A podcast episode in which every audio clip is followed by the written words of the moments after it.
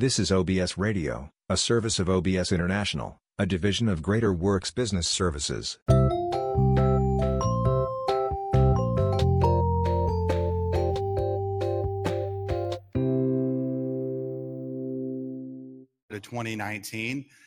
Beautiful singing to start off the day. Please bow with me. I want to start us off in prayer. Father in heaven, we are here because of your divine providence in caring for not only your children, but making sure that we continue to be informed and growing in our knowledge of who Christ is and what you have done, strengthening our faith, Almighty God, as we learn to trust in you, the one true powerful God who controls everything. Father, we take great comfort in the things that were discussed last night, the teaching that we received. We thank you, Father, for that faithfully given. And Lord, we pray that more than anything, that you are glorified by our worship, by the affections of our heart, Lord God. Lord, we pray that you be with Dr. Baucham and Dr. Ascol as they continue to teach us this morning, and that your spirit would be guiding their words. It's in Jesus' name we pray and ask these things. Amen. Well, I have the privilege again to introduce our next speaker, Dr. Voddie Baucham, who caught the red eye last night. Thank you, brother, for doing that once again. Well, Voddie is first husband to Bridget, father of 9, so you barely lost that battle with Tom on that, but that's okay. Those are bragging rights still. Number of grandchildren growing. Voddie received his formal education in theology from Southwestern Baptist with his MDiv and Southeastern Baptist with his doctorate ministry. So I guess you could say he's geographically balanced there, south and east and southwest. He's authored a number of books, and which are available in the bookstore. So we would invite you to also check that out later. But he also is an avid conference speaker, which I'm sure you well know. And so we welcome here today. So he's serving currently as Dean of Theology at African Christian University. We mentioned him last night, and they do have a table back there, and they'll be mentioned again. But Voddie Baucham, more affectionately to here at Grace Family Baptist Church, we refer to him as Pastor Voddie, a father in the faith in many ways to us here, as he's introduced so many things of Reformed theology to many of us. So we're always glad when he's back here with us. He planted this church 13 years ago, so it's a blessing to see him here again. Well, Voddie, I could go on, and I might even shed a tear, so I'll stop there. So if you'll please come up and save me, thank you.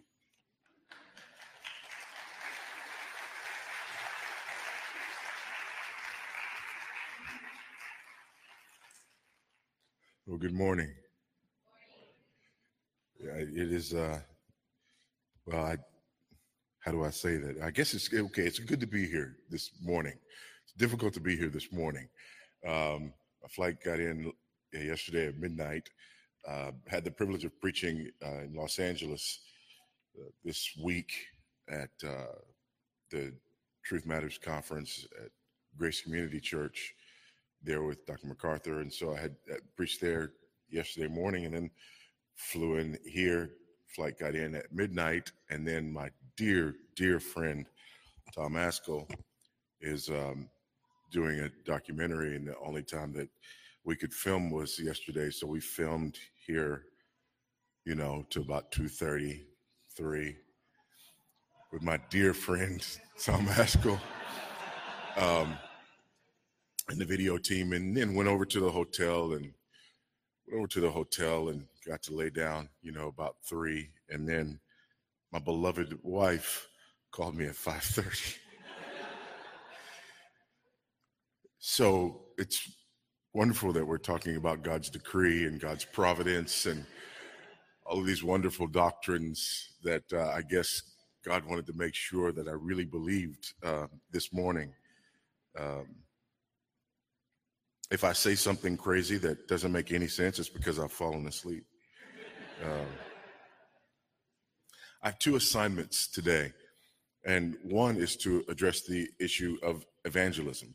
Whenever we start talking about God's decree, whenever we start talking about sovereignty, providence, and these things, one of the questions that automatically comes up is the question of evangelism.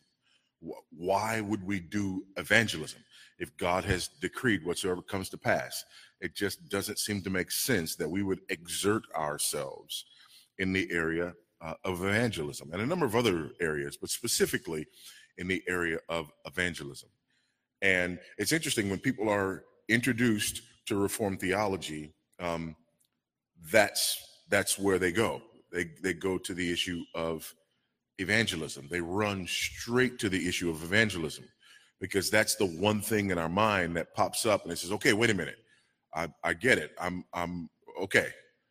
Sovereignty of God, the providence of God, God is in control of all things, God's decree, election, the doctrine of election. Okay, fine. I'm great. Doctrine of election. But if that's the case, why bother? Why bother?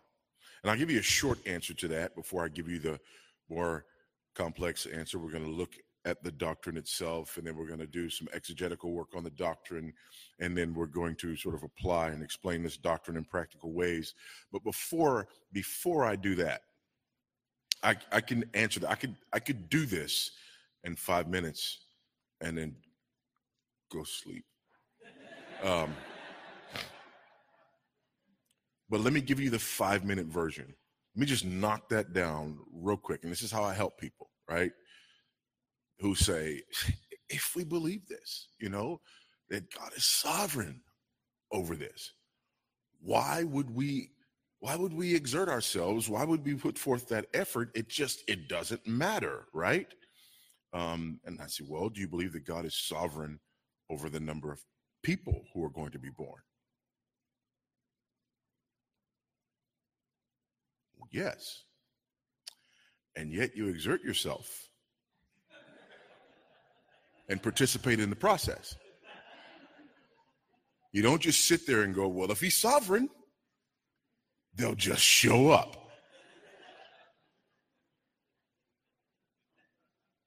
Right? But we want to run straight to the evangelism issue because that's the place where that's the only place where we feel that this sort of applies, but it doesn't. It applies to every area and aspect of our lives, every area and aspect of our lives.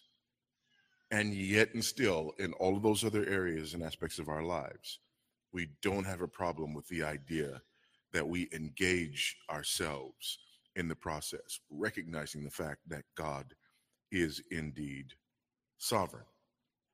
The other thing that I'll address is another question that we have, which is the question of suffering. Question of suffering, evil and suffering. So, okay, if we believe in God's decree, if we believe that he's decreed all things, then is he the author of evil? Is he the author of suffering? And that's one that we really want answered, because it feels a lot better if I can say something other than God did this. Amen? On our worst day, that's not what we want to say, and that's not what we want to hear.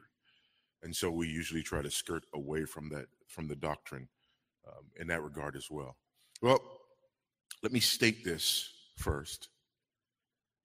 In our confession, the Second London Baptist Confession of Faith, 1689. And what time is this session over, by the way?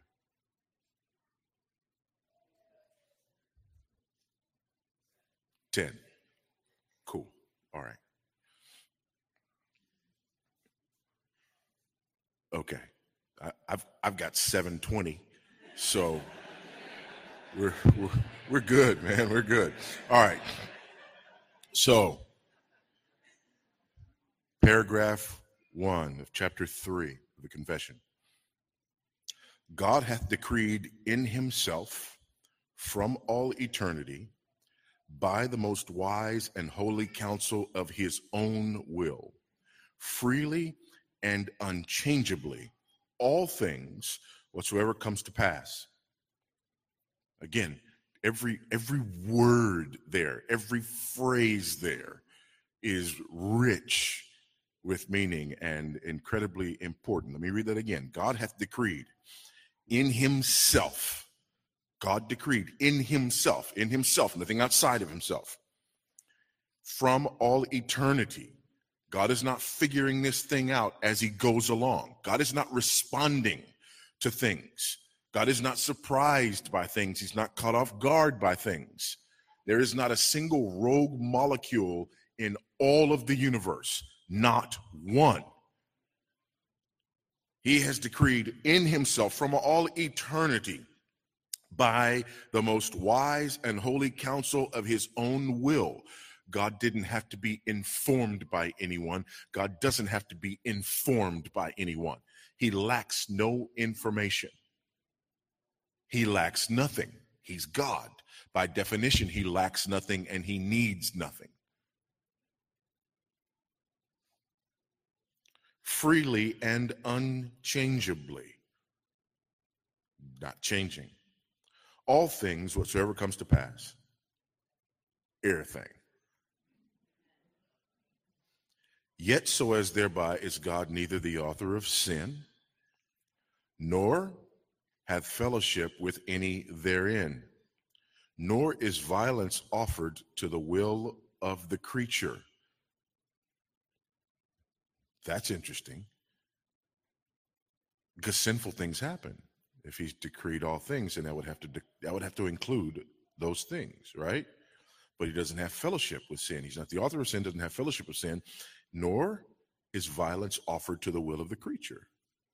The creature, you and me, we act in accordance with our desires, with our wills. Does that mean our wills are free? Nope. Our wills are not free. They're not. Because we're slaves to sin. Amen? And the only thing we cannot will righteousness. We won't will righteousness. It's like a cow. Can a cow eat meat? Sure. Is he going to do it? Nope. Not unless there's, an ant that happens to be on a blade of grass, right? I mean, he'll do it, but no. No, he won't do it. It's like you and me in righteousness. Nor yet is the liberty or contingency of second causes taken away, but rather established. What's that idea of second causes?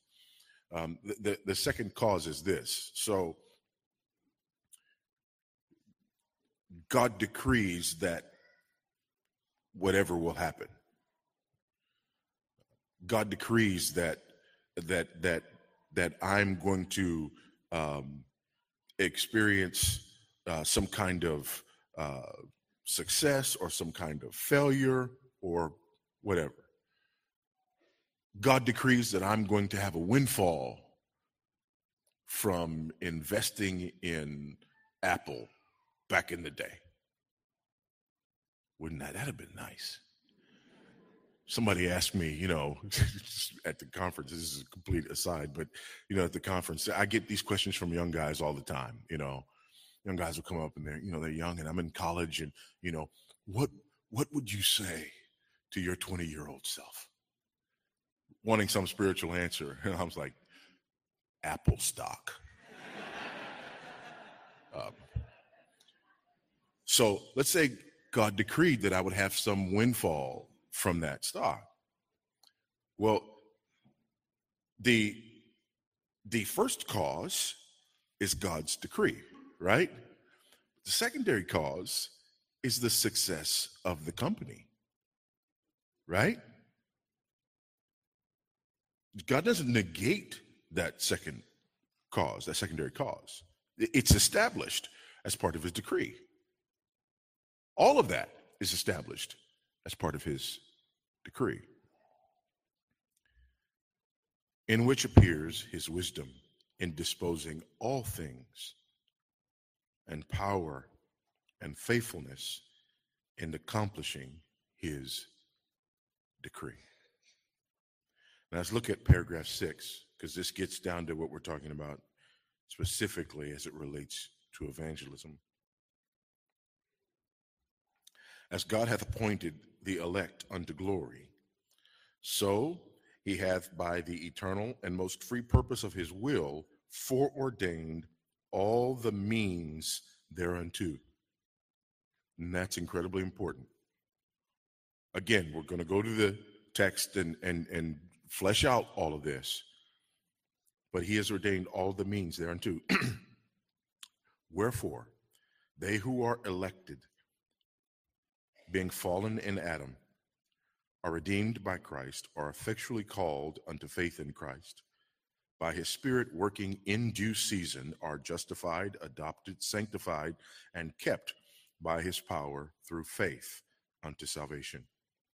Neither are any other redeemed by Christ, or effectually called, justified, adopted, sanctified, and saved, but the elect only.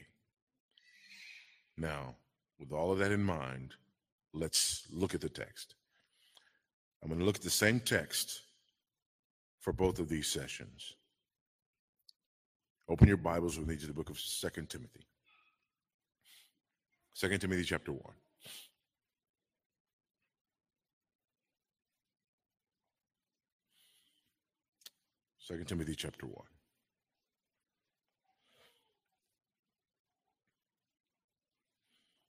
And before we look at our text in particular, let me give you this sort of bird's eye view.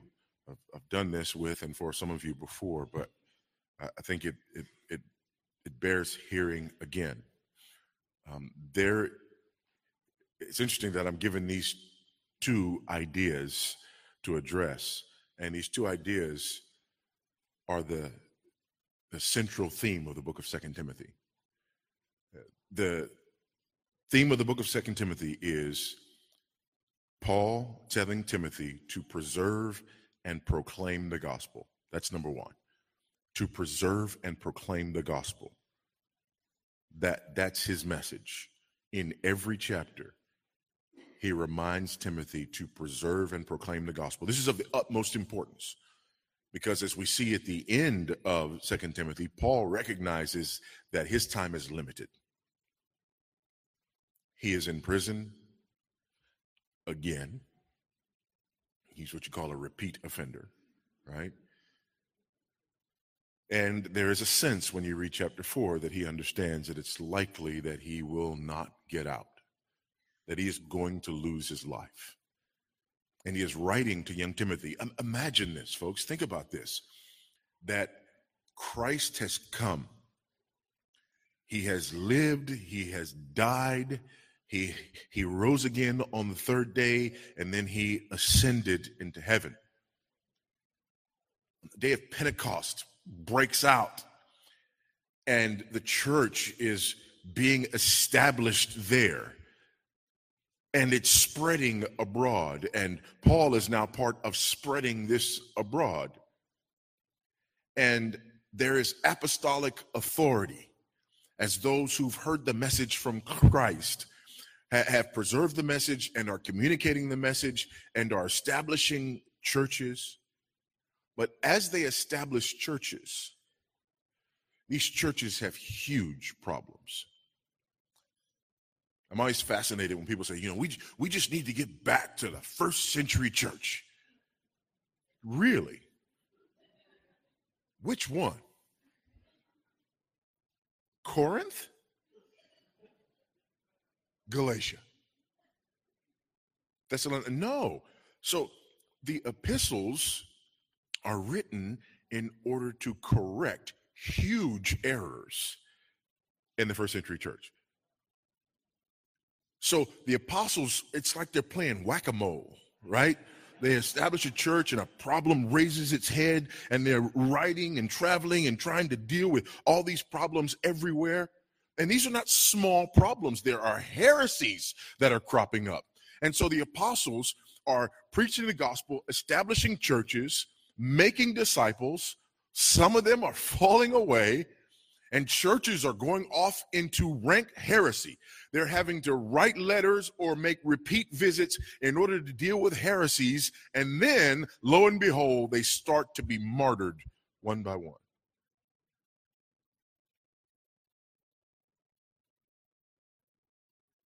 The church is in trouble.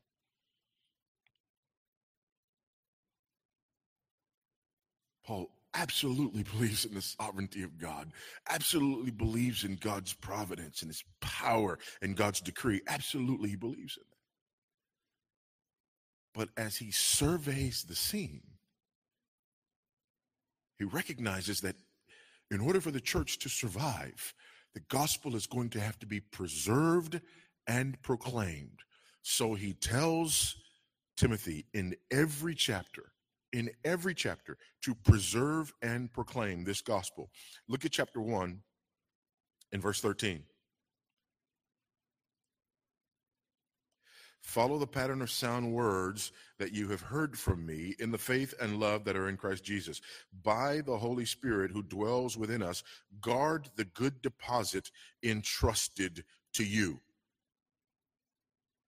Guard the good deposit entrusted to you. Preserve and proclaim. Chapter 2, verse 2. Start at verse 1. You then, my child, be strong or be strengthened by the grace that is in Christ Jesus. And what you have heard from me in the presence of many witnesses, entrust to faithful men who will be able to teach others also. Go with me to chapter 3 and verse 14.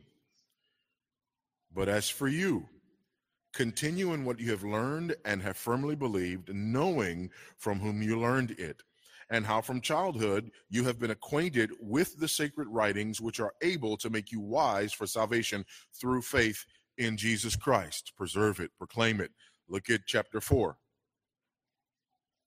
verses 1 and 2. I charge you in the presence of God and of Christ Jesus, who is to judge the living and the dead, and by his appearing and his kingdom, preach the word.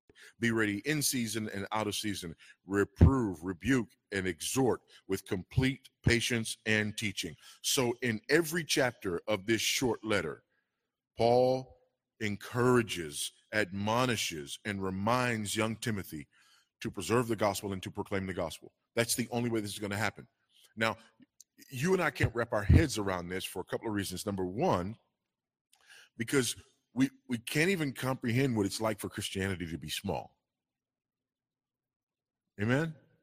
Like everywhere you go in the world, you find Christians. It's I mean, there's millions and billions. There's billions of Christians on planet Earth. So we can't comprehend the idea of Christianity being small. And then we live, you know, in this country where, I mean, you throw a rock and you'll hit a church, right? So we can't comprehend this. There's another reason that we can't comprehend this. We can't comprehend the urgency of the apostle who is about to die as he writes to young Timothy. And that's because we have the New Testament. They didn't. In fact, it's these letters that they're writing that become the New Testament. Just try to wrap your head around that for a minute. Because for us, you know, we have this hope that, okay, fine, even if a generation goes crazy, we got the word. Amen? And there's the New Testament. And we've seen it. We've seen it in the Reformation. People had the word. They find the word. They read the word. Martin Luther reads Romans, and it doesn't matter how crazy everything is around him. He reads Romans and Galatians, and it shocks him back to the truth. Amen? What happens when you don't have those?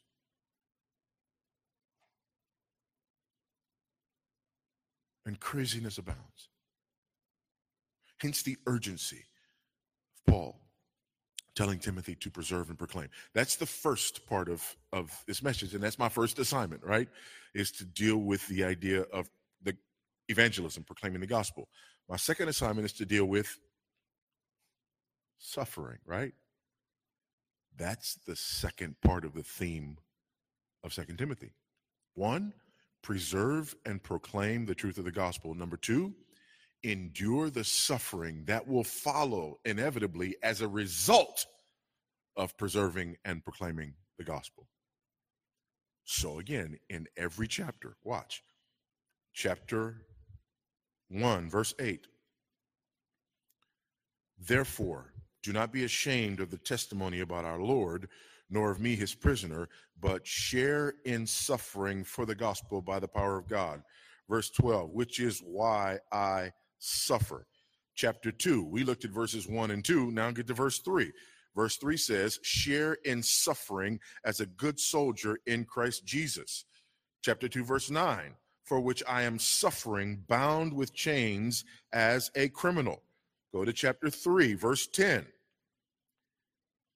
You, however, have followed my teaching, my conduct, my aim in life, my faith, my patience, my love, my steadfastness, my persecutions and sufferings that happened to me at Antioch, at Iconium, at Lystra, which persecutions I endured, yet from them all the Lord rescued me. Indeed, all who desire to live a godly life in Christ Jesus will be persecuted.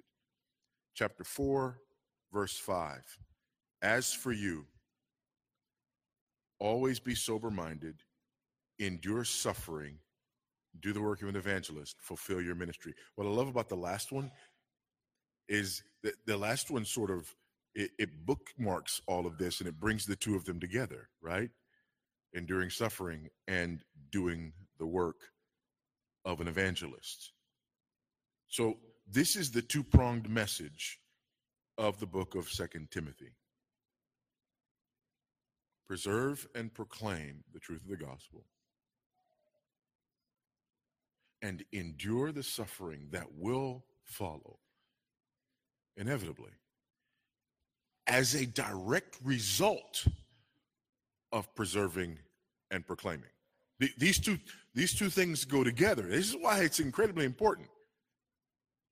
Essentially, Paul is saying, listen, they're about to kill me for preaching the gospel, and I'm writing to say to you to preach the gospel till they kill you. But before they do, find somebody else to whom you can pass off the task of preaching the gospel till they kill them.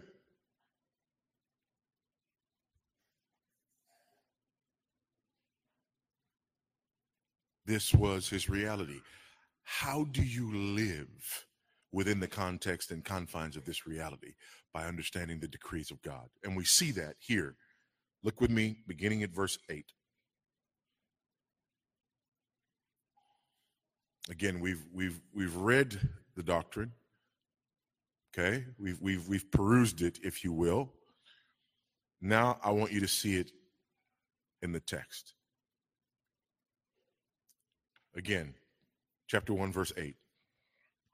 Therefore, do not be ashamed of the testimony about our Lord, nor of me his prisoner, but share in suffering for the gospel by the power of God, who saved us and called us to a holy calling, not because of our works, but because of his own purpose and grace. Remember the doctrine?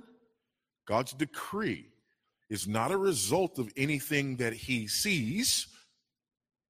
It's not a result of any outside information. And Paul says this here. He's very clear about how salvation happens. He saved us and called us to a holy calling, not because of our works, but because of his own purpose and grace. Watch this. Which he gave us in Christ before the ages began. Let's go back quickly to the doctrine. Chapter 3, paragraph 1, God hath decreed in himself from all eternity, by the most wise and holy counsel of his own will, freely and unchangeably, all things whatsoever comes to pass, yet as thereby God is neither the author of sin, nor hath fellowship therein. So Paul is essentially saying this same thing. It's great that our confession comes from the scriptures. Amen? That God saved us and called us to a holy calling, not because of our works, but because of his own purpose and grace, which he gave us in Christ Jesus before the ages began. In eternity past, he gave this to us. In eternity past, he called us to this salvation and to this holy calling. There are three ideas, and I've alluded to them, or a number of ideas. One is God's sovereignty. We talk about sovereignty, but sovereignty is God's authority. Sovereignty refers to God's authority. God's power refers to the exercise of God's authority, God's ability to exercise his authority. God's providence is God's governance of all things. God's providence has to do with three ideas. One, God creates all things and gives them their properties and sees to it that they maintain their properties. Amen? By the way, that's a good thing, right? When I woke up this morning, the phone was ringing at 5:30, right? There's a lot of things that I had to think about. I didn't have to wonder whether or not gravity was still working. Amen? I have a dear friend, and he also spoke at the conference this week, Colonel Jeff Williams. He's a NASA astronaut who's spent some 500 or some odd days in space, a number of tours on the International Space Station. And I was there on his last launch in Kazakhstan, and he launched on the Soyuz. They launch from Kazakhstan and go up and link up with the space station, right? And then they go, and he spent 6 months on the space station. And then when he was finished with his 6 months on the space station, they get back into their module, and they're sent back down. Boom, they land. If we lived in a universe that didn't maintain its properties, that wouldn't be possible. The precise mathematical equations necessary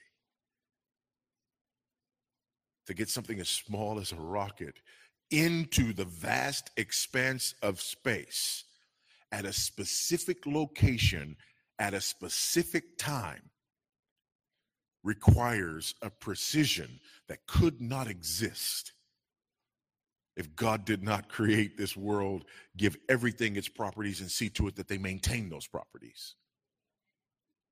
Secondly, not only does he create them, give them their properties, and he sees to it that they maintain their properties, second thing, but he also cooperates with them in order to accomplish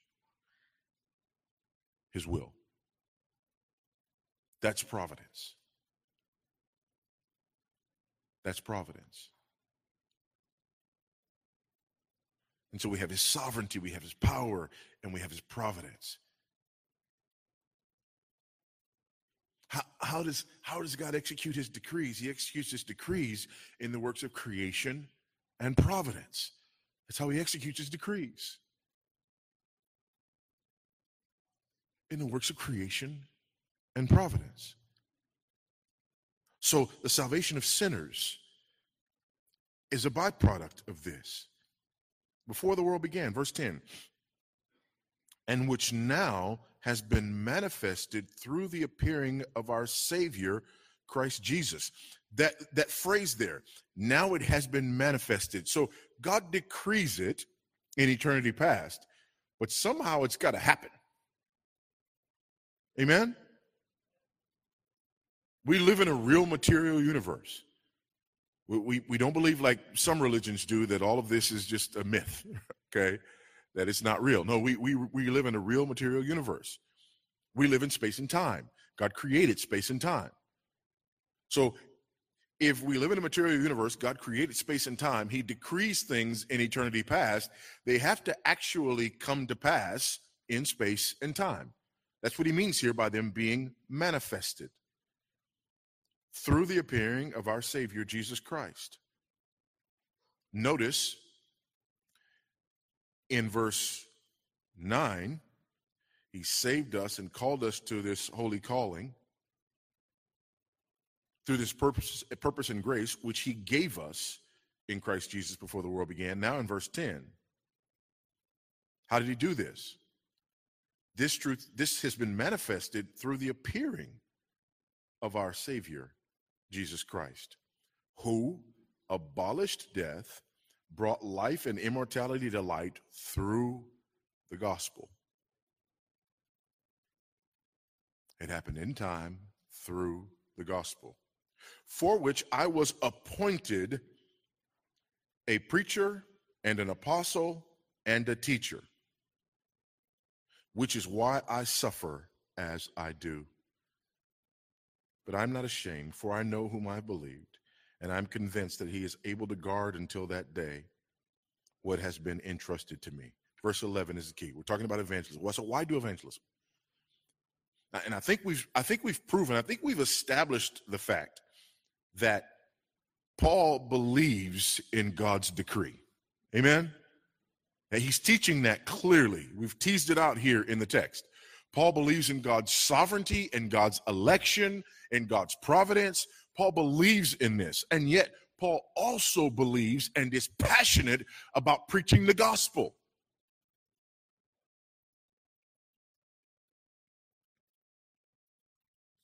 He essentially says to Timothy, we're saved because of God's decree before the foundation of the world.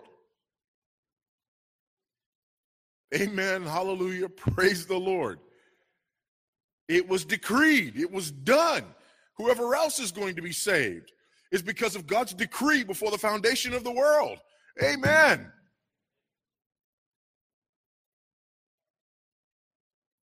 And yet,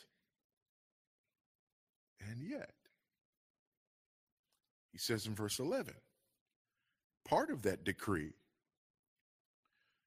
is that I was appointed a preacher and apostle and teacher. Verse 12, which is why I suffer as I do. So this adds another piece to it, because we just say, well, you know, why evangelize, right? Not only is Paul saying, I believe in the decree of God, I believe in the sovereignty and providence of God, I believe in this doctrine of election, and I preach the gospel, but also suffer to preach the gospel.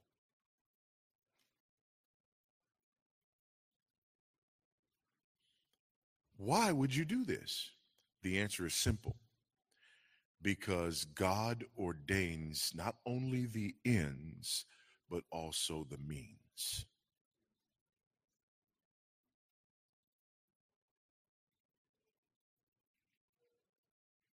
Not only the ends, but also the means. We see that here in this text. Those first few verses, Paul talks about the ends. God saved us. He called us to a holy calling. He, gave us. And look at the verbs here. God saved us. God called us. God gave us. God abolished death. He brought life and immortality to light, right? God did these things. God did all these things. Some of these things he did in eternity past, but he did them according to his decree and by his power through the works of creation and providence. God did these things. But then look in verse 11, there's another verb, appointed.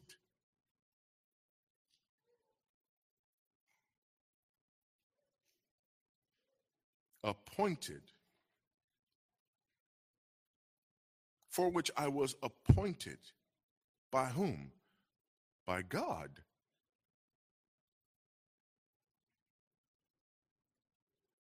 By God.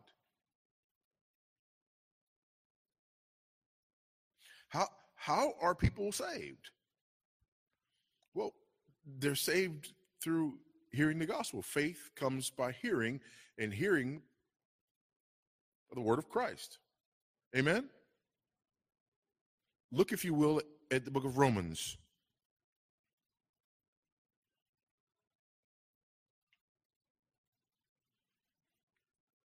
A couple of places in Romans. First, look at Romans chapter 8.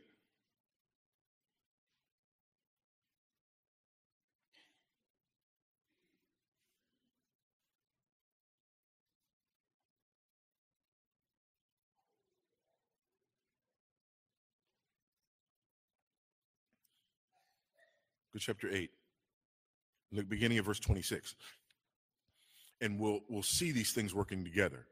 We'll see God's decree and his sovereignty and his providence all working here together. Verse 26, likewise, the Spirit helps us in our weakness, for we do not know what to pray for as we ought. But the Spirit himself intercedes for us with groanings too deep for words. And he who searches hearts knows what is the mind of the Spirit, because the Spirit intercedes for the saints according to the will of God. So you see this, the will of God. Here's this idea of God's will, God's decree, right? But in time, we see the Spirit interceding in accordance with that will.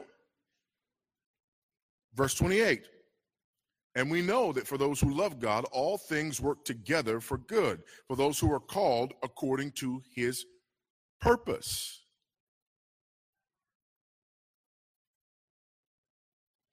For those whom he foreknew, he also predestined to be conformed to the image of his Son, in order that he might be the firstborn among many brothers. And those whom he predestined, he also called. And those whom he called, he also justified. And those whom he justified, he also glorified. Do you see the process there?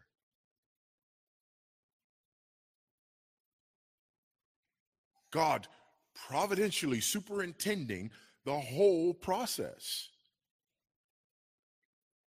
Go to chapter 10.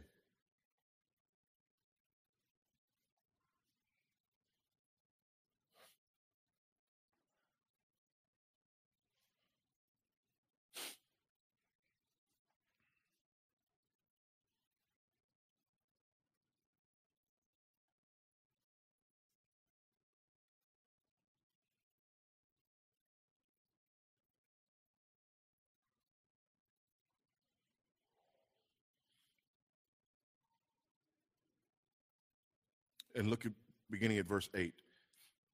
But what does it say? The word is near you, in your mouth and in your heart. That is the word of faith that we proclaim. Because if you confess with your mouth that Jesus is Lord and believe in your heart that God raised him from the dead, you will be saved. There's the means. There's the means. For with the heart one believes and is justified. And with the mouth, one confesses and is saved.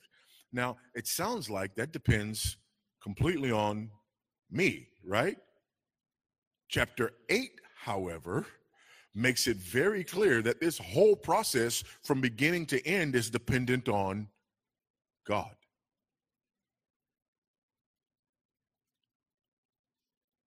Verse 10. With the heart, one believes and justified. With the mouth, one confesses and is saved. Verse 11, for the scripture says, everyone who believes in him will not be put to shame, for there is no distinction between Jew and Greek. For the same Lord is Lord of all, bestowing his riches on all who call on him. For everyone who calls on the name of the Lord will be saved. Is that true? Yes, it is true. All who call on the name of the Lord will be saved. Well, it seems like that puts it in man's court. No, it doesn't, because chapter 8 makes it clear who's going to call.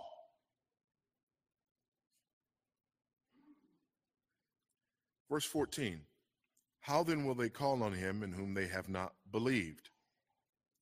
And how are they to believe in him of whom they have not heard?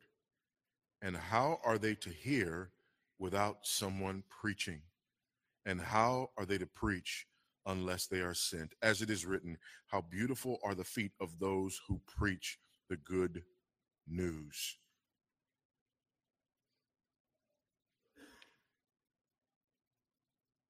Imagine that.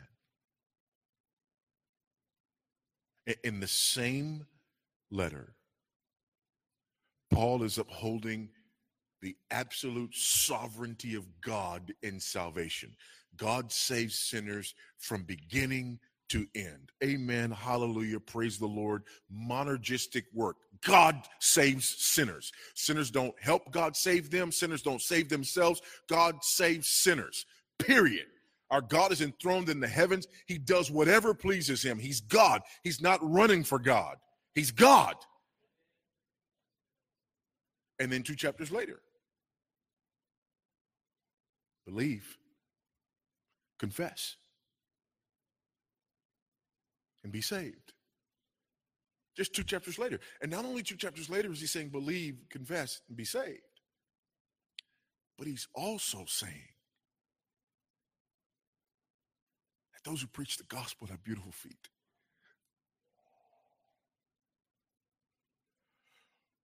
Why? Because it is the means that God has foreordained in order to achieve his ends.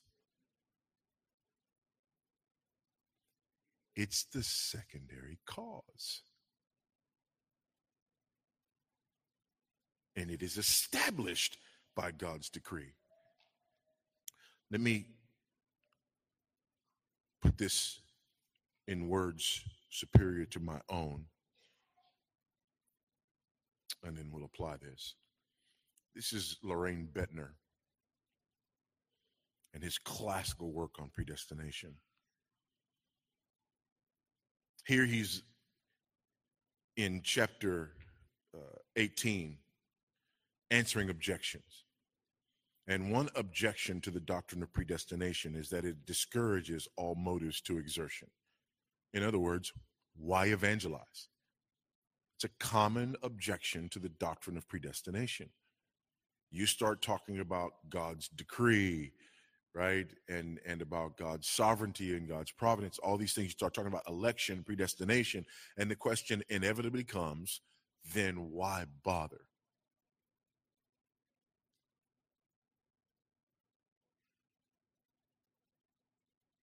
Parents come. Parents come, and parents are like, you know, I got all these kids. I got all these kids. We got 9 kids. I got all these kids. This doctrine of election thing worries me. Why? What if one of my kids is not elect? Can't tell you how many times I've been asked that question. What if one of my kids are not elect? First of all, not your department.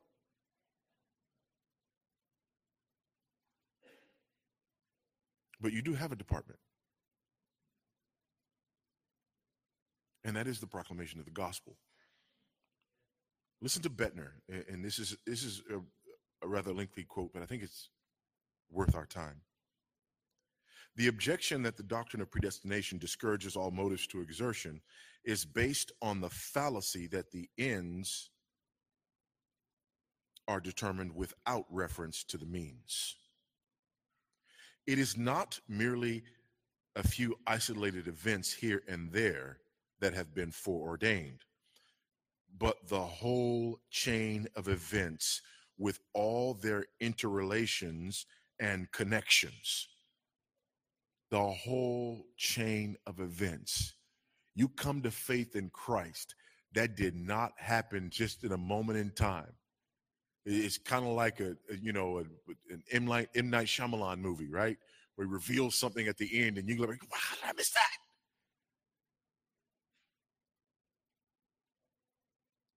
And you look back at your life and It's like this moment, oh, by the way, which wouldn't have happened if it wasn't for this moment. Oh, by the way, which wouldn't have happened if it wasn't for this moment and this moment and this moment and this moment and all these things that brought you to that place. And inevitably, you will find pain and heartache and suffering and great loss in your story that God used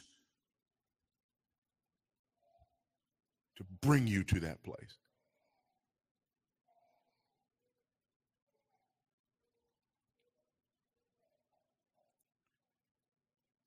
All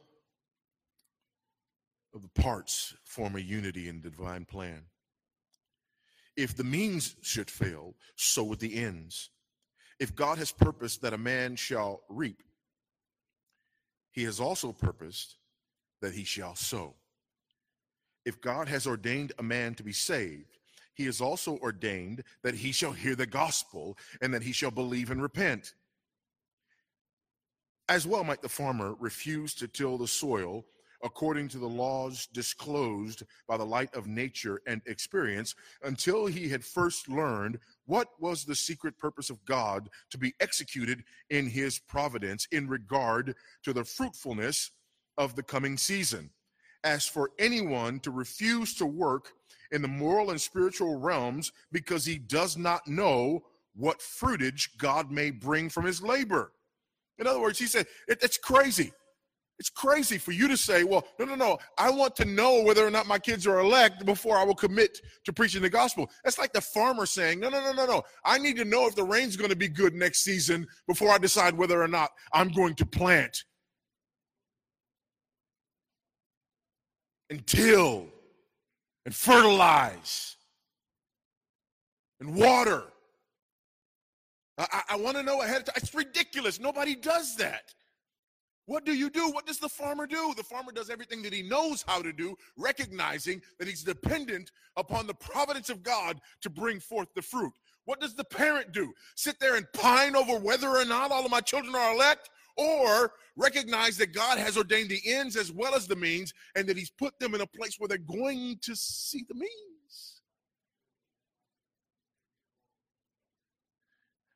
I just don't know. What if one of my kids are not elect? I just don't know. How are the elect saved? Through hearing the gospel. Okay.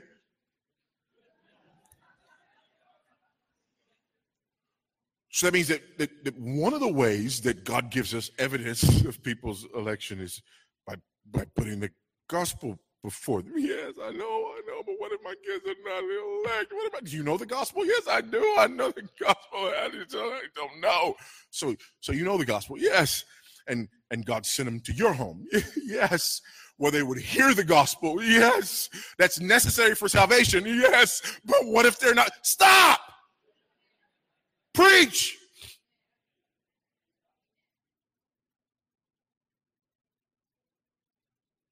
Till the soil. Plant the seed. Water it. Expose it to the light of the sun. Fertilize it. Get after the weeds. Nurture it. Talk to it if you want to, right? You do whatever it is that you get out there with a little spritzer and you do whatever it is.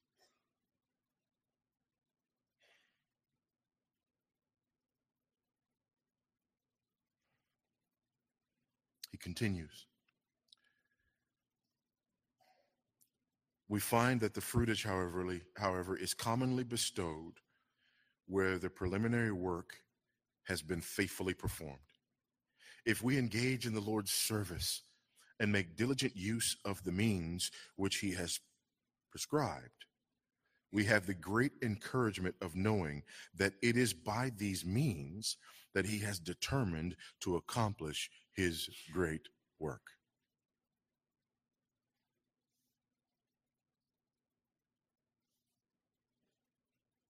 That's why we do it. You see, there's a problem with the question, why do we exert ourselves in the proclamation of the gospel? If God is sovereign, if he operates according to his decree,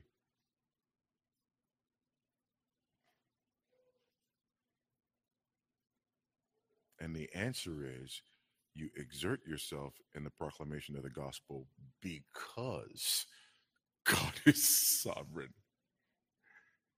and he operates in accordance with his decree. And that includes the ends as well as the means, and he's given you the means. And so we preach. And so we trust. And so we preserve and proclaim the gospel and endure the suffering that will follow inevitably as a result of doing so.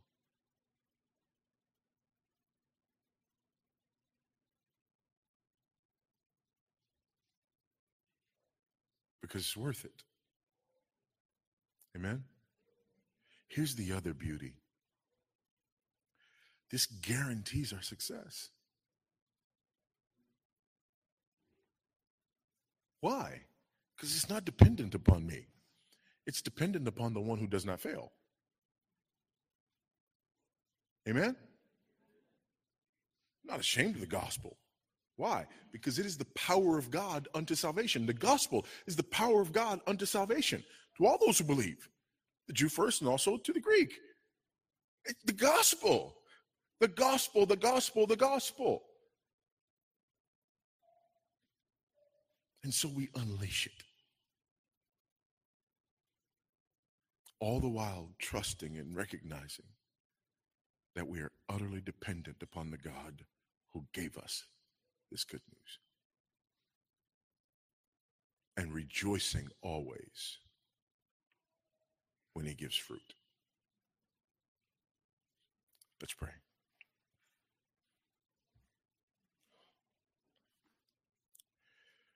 Gracious God and Heavenly Father, we thank you and praise you for your goodness and kindness and mercy toward us.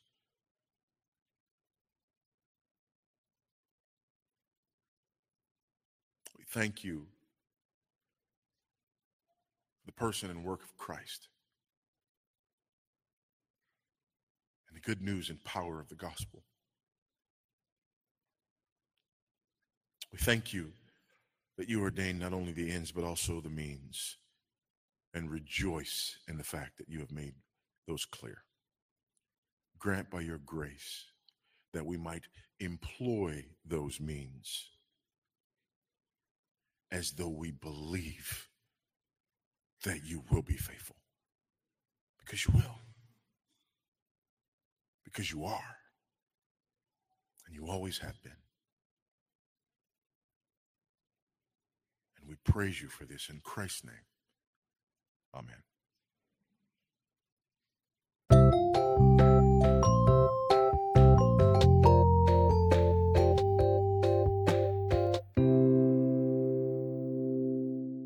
The views expressed on this program are those of the guests and not necessarily the views of management and staff of OBS Radio, OBS International, and Greater Works Business Services. Guests who appear on this podcast are not required to pay a fee and is made possible by radioguestlist.com. For more information, please visit our website at www.obsintl.cf. Follow OBS on Facebook at www.facebook.com/Austerlid Broadcast section. If you want to contribute financially to help us continue broadcasting, please go to paypal.me/obsintl. Thanks for tuning in. We will see you next time. This is OBS Radio, a service of OBS International, a division of Greater Works Business Services.